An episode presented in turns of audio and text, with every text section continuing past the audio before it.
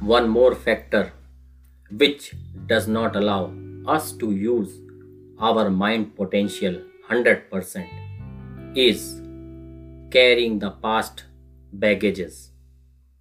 Have you ever imagined, let's say, you want to go for a marathon and you have lot of baggage on your bag? Will you really win the marathon? Will you enjoy it would you like to do it again and again? Obviously not. You may not enjoy it. You will certainly not win it. And you will never like to do it again.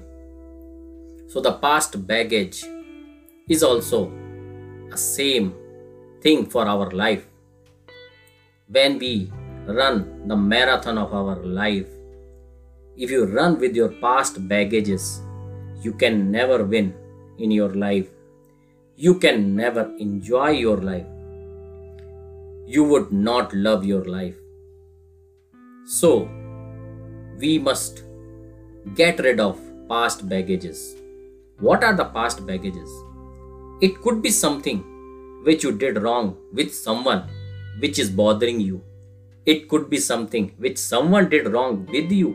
It could be bothering you. Maybe some broken relationships. Maybe some bad memories.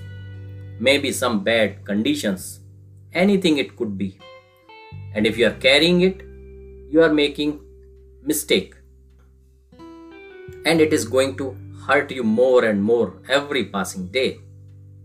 So, if you have these, then believe me, your mind can never get the energy it needs to win. And if your mind is tired due to the burden of these baggages which you are carrying, then you can never be happy also. So, start practicing forgiveness for self and others. Even if you have done something wrong, you must Start forgiving yourself by learning from past mistakes and forgetting that incidents.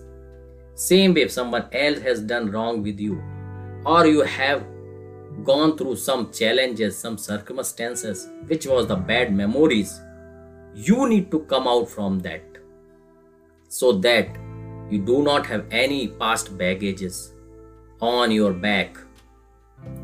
And once you start practicing forgiveness, then all your past baggage will clear and you will able to utilize full potential of your mind and you will win the race of life.